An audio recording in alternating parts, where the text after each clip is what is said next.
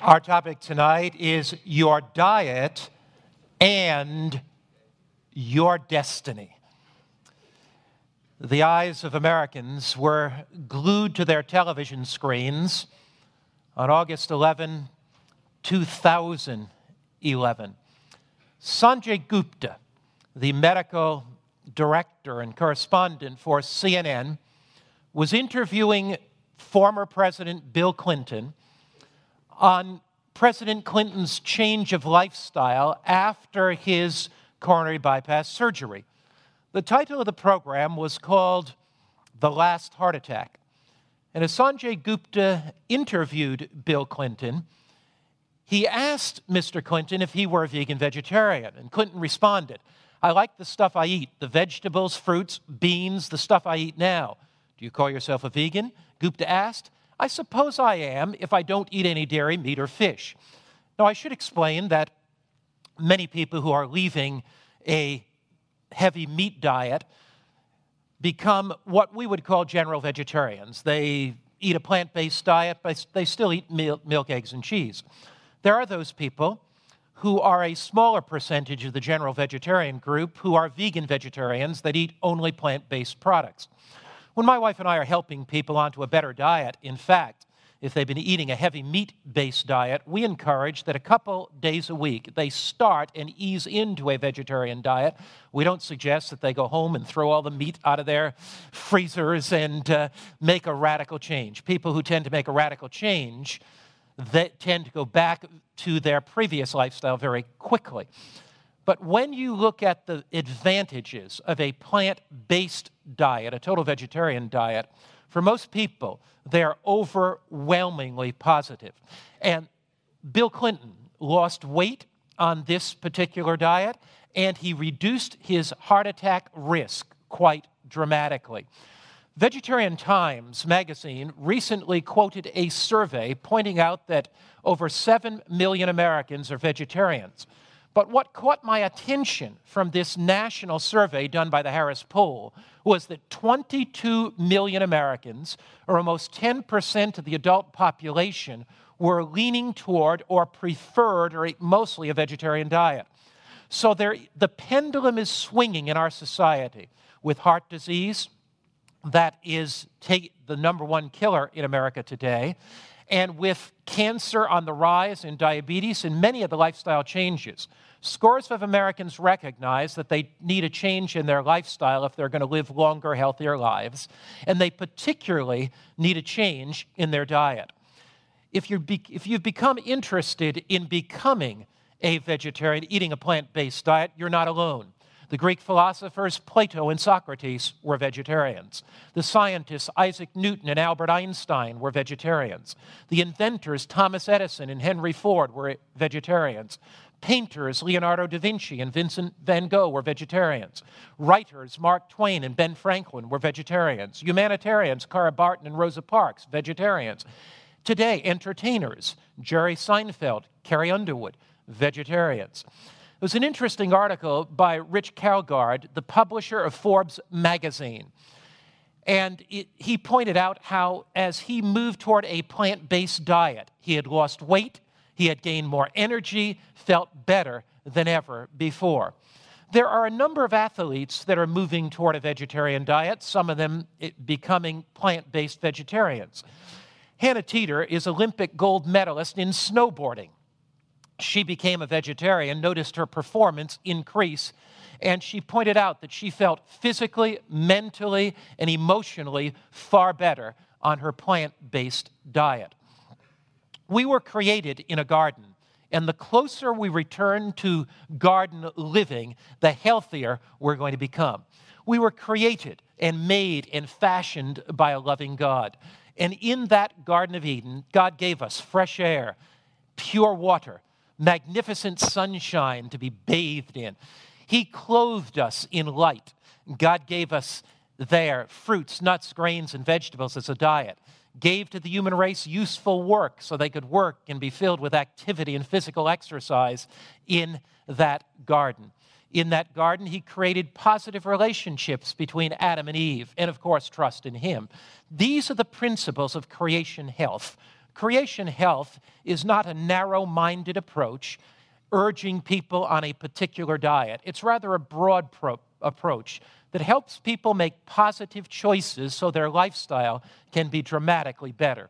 Speaking about nutrition in that garden, Genesis 1, verse 29, God said, See, I've given you every herb that yields seed, which is on the face of all the earth. In every tree whose fruit yields seed, to you it shall be for food. I love the way that passage starts. What's the first word in the passage, everybody? What is it? See. It's as if God is saying, See, See the fruits that are hanging on those trees. See the abundance that I've given you. See, look in the fields and see the waving grain. See all this marvelous abundance of nature. This bountiful harvest of nature is all yours. And it's as if God said to you and to me tonight see, look around you at the grapes, at the apples, at the bananas. Look around you at the carrots, at the, at the potatoes. Look around you at the broccoli. Look around you, see the grains and the nuts and the vegetables. See the diet that I've given at Eden. It's a diet that will sustain your life. It's a diet that will strengthen your body. It's a diet that will nourish your intellect. It's a diet that will help you to be physically, mentally, and emotionally healthy. James chapter 1 verse 17 says, let's read it together. Every good gift and every perfect gift is from above and comes down from the Father of lights, with whom there is no variation or shadow of turning. So the good gifts or the bounties of nature were given to us by God to fuel these bodies of ours so that we could live a better quality life and a better quantity of life. These bountiful gifts are gifts from a loving Creator who cares for us and wants us to be in good health. It's fascinating that human blood cells have a lifespan of approximately three months, and they're nourished and regenerated after that three month period. And those blood cells are largely nourished and regenerated based on the food we eat. So, as you move into or move toward a more vegetarian diet, a more plant based diet, you'll be actually providing nutrients to the regeneration of those blood cells. More and more scientific evidence indicates, and more and more evidence based research indicates, that this plant based diet helps to reduce the risk, not totally eliminate, but reduce the risk of the great 21st century killers people who eat only plant based foods have reduced rates of heart disease, cancer, and strokes. They live as much as 11 years longer than those who eat highly, the highly refined typical American diet that's high in dairy fats and, of course, animal products. Vegetarians and heart disease, let's look at that relationship. Heart disease remains the leading cause of death in the United States for men and women today. Dr. Caldwell Esselstyn Jr., formerly of the Cleveland Clinic, believes that heart disease can be prevented, even reversed, and largely eradicated. He argues that we must not focus just on the symptoms, but also on the cause. Dr. Esselstyn and his wife have begun working with people that either have had bypass surgery or people that have experienced a serious heart attack or at risk for that. They put them on a plant based diet Dr. Esselstyn is convinced that we can reverse heart disease in America today both by diet, exercise, and a, and a change in lifestyle. Researchers from Loma Linda University found that vegetarians are at a lower risk of developing long term health complications, including heart disease, diabetes, and stroke, compared to non vegetarians. The evidence is in. The vegetarian diet and lifestyle makes a dramatic difference. A survey of 47,000 Italians found that persons in the highest level of vegetable consumption had a reduced risk of heart attack and angina when compared to those in the lowest level of vegetable consumption. Some have called this the Mediterranean diet. And if you look at the southern portion of Europe, the Italians, and you look down at that southern coastal area, the Spaniards, the Portuguese, the heart attack rates are dramatically different than Northern Europe. If you look at Norway, Finland, Denmark, the heart attack rates are significantly higher when you compare the diets. The lower portion of Europe, the southern European area, much more fruits and vegetables. Of course, the northern climate, much more cheese, milk, eggs, and far more uh, animal products, and a lot more meat is consumed there. If you look at a British study, it found that daily consumption of fresh fruit was associated with a 24% reduction in mortality from heart disease, a 32% reduction in death from some types of vascular disease. Daily consumption of raw salad, now this was really fascinating to me, was associated with a 26% reduction in mortality from heart disease. So the next time you go through that salad bar and you load up with that fresh spring salad and spinach, and you put that, those grated carrots on it and drop a little broccoli in there and a little bit of cauliflower and some cucumbers, and you top it off with those five tomato chunks. As you're eating this, remember the British study and smile and look over at your wife or your hubby and say, I'm reducing my rate of heart disease by 26% by eating this raw salad. And as you do that, positive chemical endorphins will be released from the brain to go through the entire system, and you will even reduce your rate of heart attack more because of that positive attitude. In another study, those who ate a total plant diet had a 57% lower incidence of coronary heart disease compared to meat eaters. Now, this is fascinating those who consumed a vegetarian diet that was rich in green, leafy vegetables and other low calorie vegetables experienced after only two weeks marked improvements in lowering their LDL or bad cholesterol and increasing their HDL, their good cholesterol. The way you remember that is the LDL, the L is the lousy cholesterol. So you want that lousy stuff, the LDL, you want that low, the HDL, high density protein.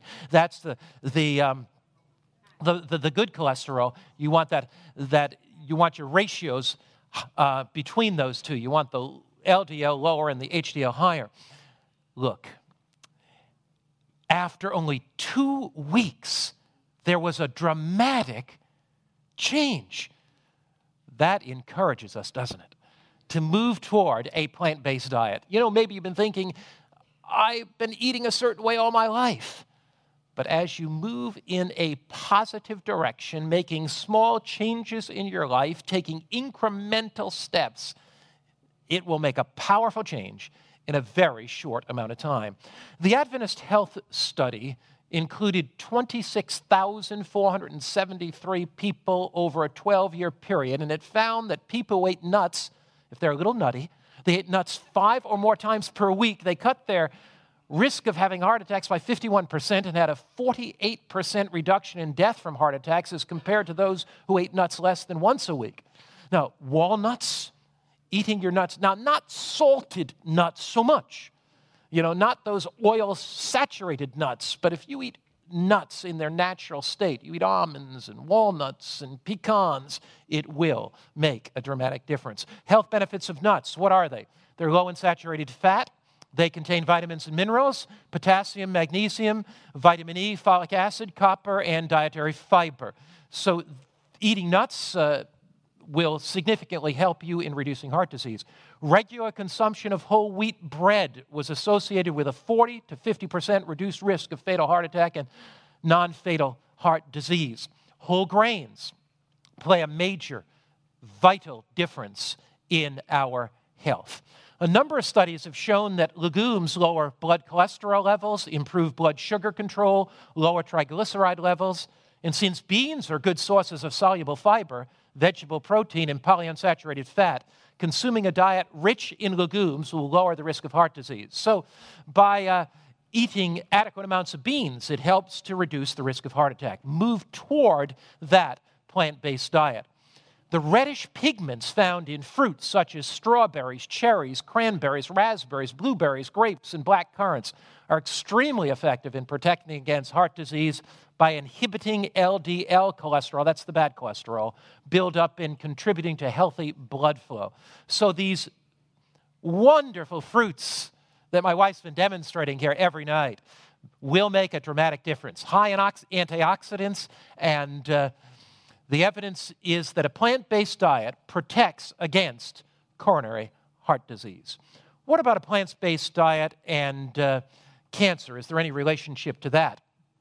You know, vegetables, fruits, and other plant foods are rich sources of antioxidant nutrients like vitamin C and E, beta carotene, and other carotenoids and they contain thousands of phytochemicals. These antioxidants and phytochemicals are protective for us.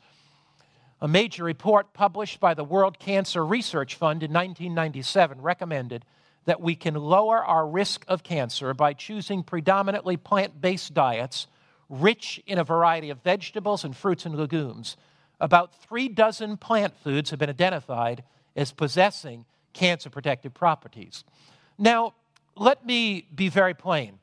You can eat the best possible diet, follow all of the creation health principles, but you will not avoid disease altogether. Someday, sometime, you will be affected by the world that we live in.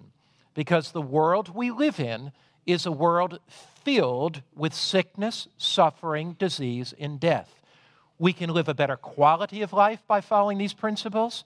We can live a longer life by following these principles, but the truth of the matter is that unless there is divine intervention and Jesus Christ returns to this world, someday we're going to die. The reality of life is that you can postpone death, but you can't put it off all the time. You know, we talk about a vegetarian diet, some people say, man, that vegetarian diet is so narrow, it's so restricting. Did you know that the Food Network put on a special contest recently? And it was a cupcake contest for the most delicious cupcake in America. $10,000 to make the most delicious cupcake. And a vegan vegetarian cupcake won. You know, it's quite amazing, quite honestly. The lady who won, Chloe, said, quite honestly, I think most people were shocked that the judges would choose a vegan cupcake over a traditional one. Weren't those desserts tonight? Didn't they look good? I want to talk to you tonight a little bit about a diet for spiritual health. You know, I've alluded to the fact that we, death is inevitable for all of us. And that if we are concerned about our exercise, concerned about positive relationships here in this life, which we should be, concerned about nutrition as we ought to be, but we're not concerned about our spiritual health, we can limit the inevitable, but we can't put it off forever. And so, just as there is a nutritious diet for physical health, Jesus made this fascinating statement. Let's read it together. Matthew 4, verse 4. What did Jesus say? Man shall not live by bread alone, but by every word that proceeds out of the mouth of God. The Word of God provides a spiritual diet to nourish your soul, transform your life, and prepare you for eternity. As you look today at the world's bestseller, the Bible is still the world's bestseller with 83 million copies sold a year. Did you know that Americans spend 2.4 billion dollars on they spent that much on Bibles in 2006? Although the Bible is the bestseller in the world, it is many people feel one of the least read books. 93% of all households in the United States own one or more Bibles but only 12% of the people read the Bible every day, and 57% don't read the Bible at all during a typical week. May I suggest to you tonight that if you want to build spiritual muscle, if you want to build spiritual character, if you want to build a life that will endure for all eternity, as you read God's Word, it will strengthen you emotionally, it'll strengthen you mentally, it'll provide for you a spiritual basis for your entire life. The Dear Abby column featured a letter from a teenage boy. It was very interesting. Dear Abby, a young man from a wealthy family was about to graduate from high school. It was the custom in that affluent neighborhood for parents to give the graduate an automobile. Bill and his father had spent months looking at cars, and the week before graduation, they found the perfect one. Night came for the graduation. On the eve of his graduation, Bill's father handed him a gift wrapped Bible. Bill was angry. He threw the Bible down and stormed out of the house. Tragically, he and his father never saw each other again. It was only the news of his father's death that brought Bill home. When that boy received that Bible for graduation, he was so angry because in that wealthy neighborhood, every other one of his friends was getting the latest new sports model car. And Bill was so angry when his father gave him that Bible, he just threw it down and out, walked out of the house. The father entered into discouragement, depression, and the father died a broken, sad man. After the father's death, Bill came home, and the story goes on. And as Bill sat one night going through his father's possessions, that's after his father's death, he came across the Bible that his father had given him. He blew off the dust and opened it to find a cashier's check dated the day of his graduation in the exact amount of the car that they had chosen together. There was something in that Bible that Bill had no idea was there. There was a treasure there that he had no clue was there. Could it be that that Bible that's gathering dust on your shelf, that there's something there, that there's a treasure there, that there's hope there, that there's courage there, that there's forgiveness there, that there's mercy there, that there's grace there, that there's power there. Could it be that as you take that Bible that and dust it off, and begin to read it again, that you'll find new joy and new meaning and new purpose and new hope in life. Now, there are three things about God's Word that I want you to notice tonight. First, God's Word is eternal. It bridges every generation and culture. Let's read it together. Matthew chapter 24, verse 35, reading together. Heaven and earth will pass away, but my words will by no means pass away. Notice Isaiah 40, verse 8 the grass withers, the flower fades, but the word of God stands what? Forever. There are many things in this life that are here today and gone tomorrow. There are many things in this life that are temporary. You buy a new car today, and 15 years later, it is the old model that hopefully is still chugging along. You buy a tie today, and 10 years later, it's out of date but save it because maybe 10 years after that it's going to come in and you can give it to your kid for Christmas. you know, I remember, for example, the first computer. You know, computers, you buy one today and you got to update it tomorrow. Everything around the, us ages so quickly. I think I need an upgrade. The first computer that I ever had, it took two men to carry it into my study. You know, you, you buy an iPhone today and Apple comes out with a new one in a few months, and you want to trade that one in because this one has something else. When you look around us in our society, our society is changing, changing, changing, changing. Change is in the air. And you say to yourself, What can I place my feet upon that's solid? What are enduring moral values that will last forever? What's something that's not going to change today and be gone tomorrow. You know, you look at technology and it changes. You go to sleep watching your TV and they come out with a new TV tomorrow. In a world of rapid change and uncertainty, God's word is eternal. God's word speaks to every generation. It speaks with meaning and relevance and purpose. It speaks courage and hope to our hearts. Dr. Bernard Ramm put it this way. He's a professor of philosophy and religion. He says, A thousand times over, the death knell of the Bible has been sounded. The funeral procession has formed, the inscription cut on the tombstone, and the committal read. But somehow, somehow the corpse, that is the Bible, the corpse never stays put. No other book has been so chopped, so knifed, so sifted, so scrutinized and vilified. What book on philosophy or religion or psychology of classical or modern times has been subject to such a mass attack as the Bible? But yet, the Bible has survived with such venom and skepticism, with such thoroughness and erudition upon every chapter, line, and tenet. The Bible is still loved by millions, read by millions, and studied by millions.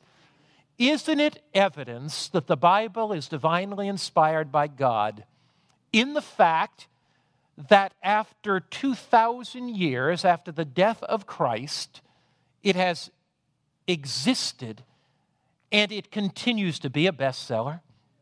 When you look at cultures and civilizations around the world, the Bible speaks to those generations of people.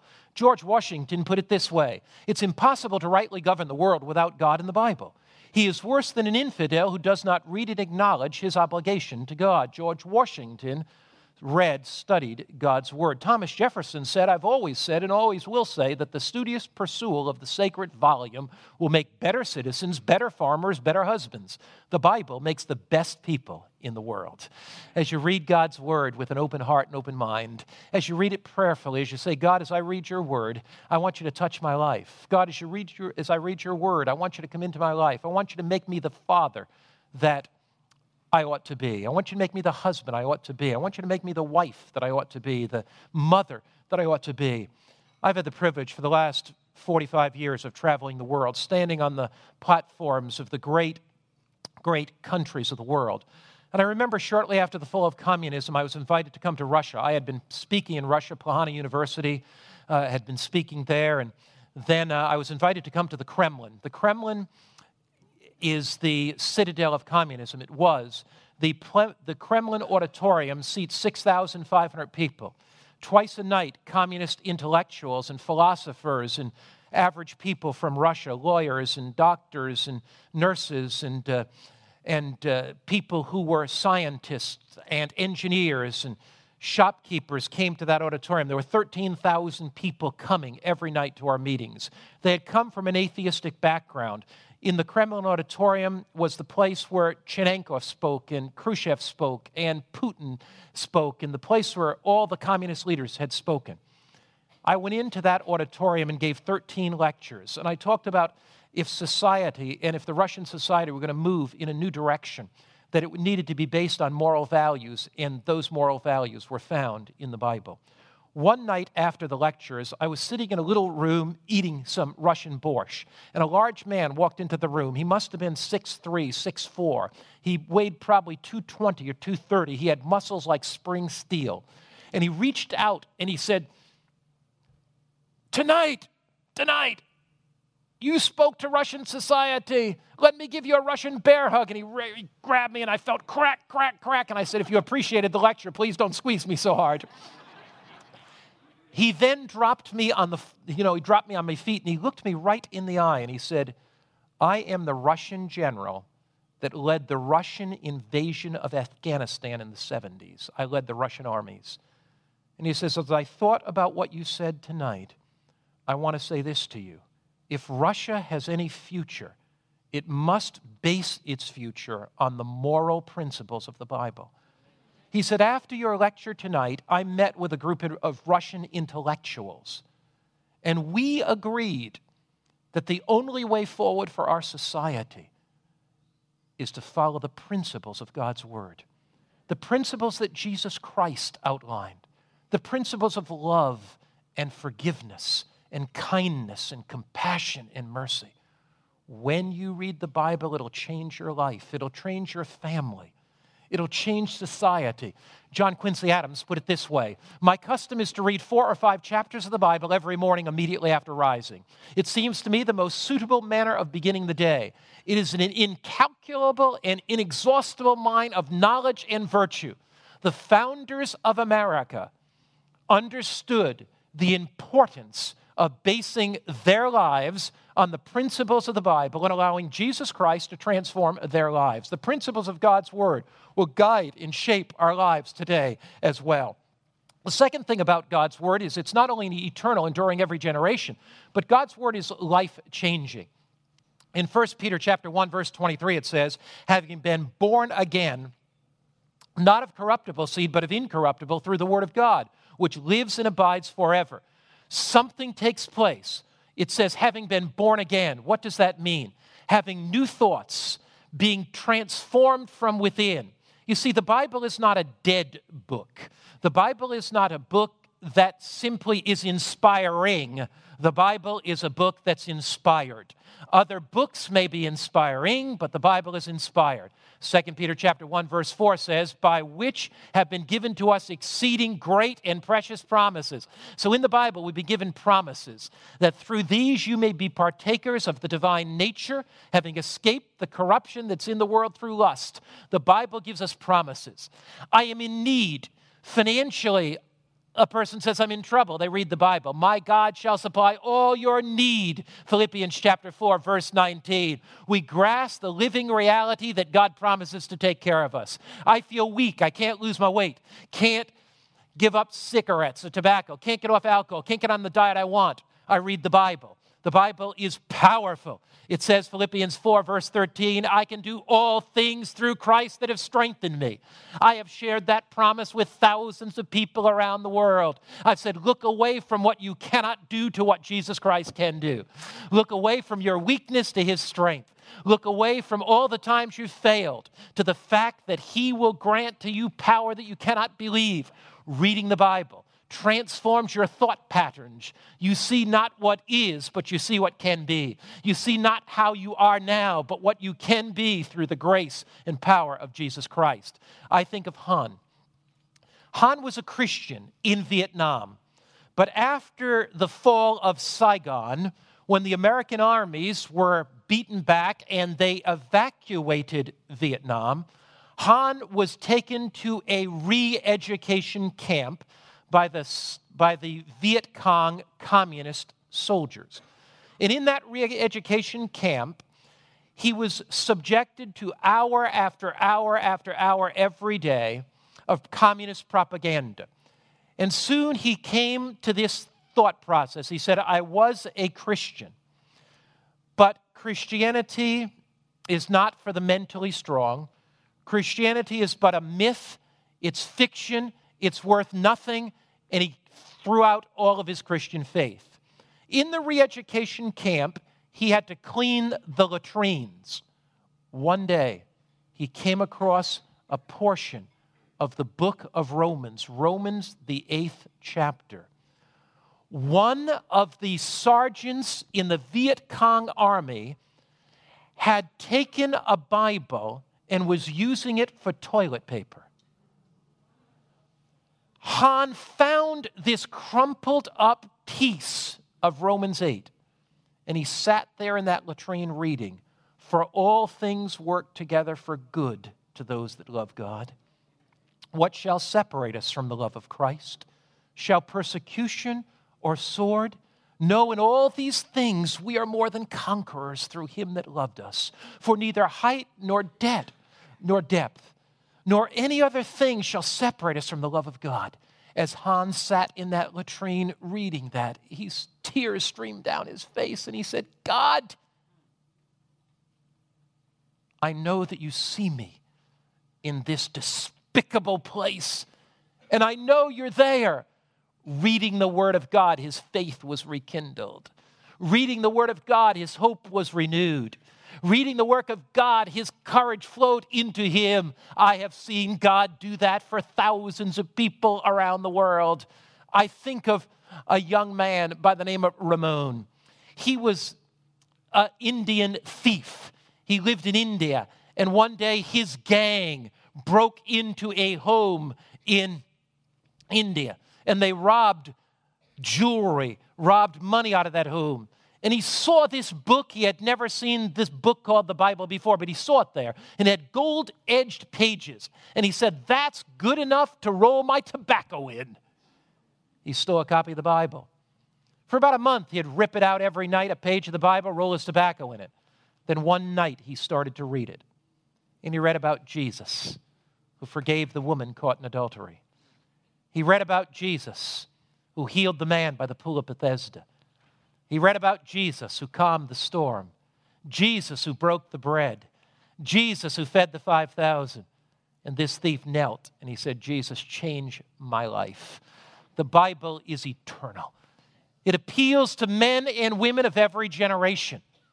The Bible is life changing. If you read God's word, it will change your life. I was 17 years old. I had little purpose in my life. I was interested in parties and sports, but I began to read God's word. And as I read the Bible, it transformed my life. It gave me a peace and a joy and a meaning and purpose that I did not know. As you fill your mind with God's Word and spend time reading God's Word, it'll transform your life. But somebody says, How can I get started reading the Bible? It seems so complicated for me. The Bible is not complicated if you follow these simple principles. Here's how to get an experience reading the Bible. Number one, don't worry about the things you may not understand in the Bible. In other words, you're not going to understand a lot. Don't worry about that. Secondly, begin with the Psalms or the Gospel of John. Every night before I go to bed, I read the Psalms. I read some psalm every night. Start with something simple. Read a few verses at a time. It's not a speed reading program. Read until there's something that you can apply to your life. Ask God to help you understand what you're reading and apply it. So let's suppose you're reading the Gospel of John and you read about Jesus calming the storm. You simply say to yourself, Lord, I'm going through a storm. You calm that storm, calm my troubled heart. You read about Jesus breaking the bread and feeding the 5,000. You say, Lord, I have some needs too. You broke that bread. Lord, for me, satisfy the needs of my heart. You read about Jesus forgiving the woman in adultery and you feel guilty, condemned because of something you did. And you say, Jesus, I need that forgiveness. So as you read the Gospels and you read the story, simply put yourself in the story and say, Lord, the story is a case history of what you want to do in my life. God's word is eternal, God's word is life changing, and God's word is relevant to every generation. Whether you are young or whether you're old, God's word speaks to you. And the, the essence of God's word is hope. When you read God's word, you have hope for today, tomorrow, and forever. When you read God's word, you see a God that loves you, a God that cares for you. You see a God that created a perfect world in Genesis, and a God will create, who will create a recreate a perfect world out of the mess of this world. Psalm 119, verse 89 says, let's read it together. Forever, O Lord, your word is settled in heaven. Your faithfulness endures to all generations throughout generations, God is there. I love Hebrews 4, verse 12. The Word of God is living. God's Word is alive. You read it, and the living Word changes your life. It's powerful, sharper than any two edged sword, piercing even to the division of soul and spirit, is a discerner of the thoughts and the intents of the heart. God's Word is living. This is a living book, it changes your life. It's a powerful book. The word for powerful, written in the Greek language, is the word energis. What word do you think we get from that in English? What? Energy. So the Word of God is living and is filled with what? Energy. Do you want new energy in your life? Spiritual energy, spiritual strength, new hope in your life, new courage in your life. Fill your mind with the Word of God. Abraham Lincoln said, I'm busily engaged in the study of the Bible. I believe it's God's Word because it finds me where I am. It's the eternal Word, it is the living Word, it is the all powerful Word. It speaks to us in every generation. He said, I believe the Bible is the best gift God has ever given to man. All the good of the Savior of the world is communicated to us through that book. Abraham Lincoln said, If I did not have God's word, I could not have gotten through the trauma of the Civil War.